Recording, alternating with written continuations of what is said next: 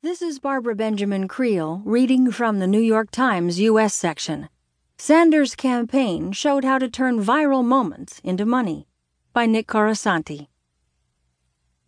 It was a serendipitous moment during an otherwise uneventful Bernie Sanders campaign rally in Portland, Oregon. A small bird landed on Sanders' lectern mid speech and locked eyes with him before flying away to applause from an appreciative crowd. As Sanders' support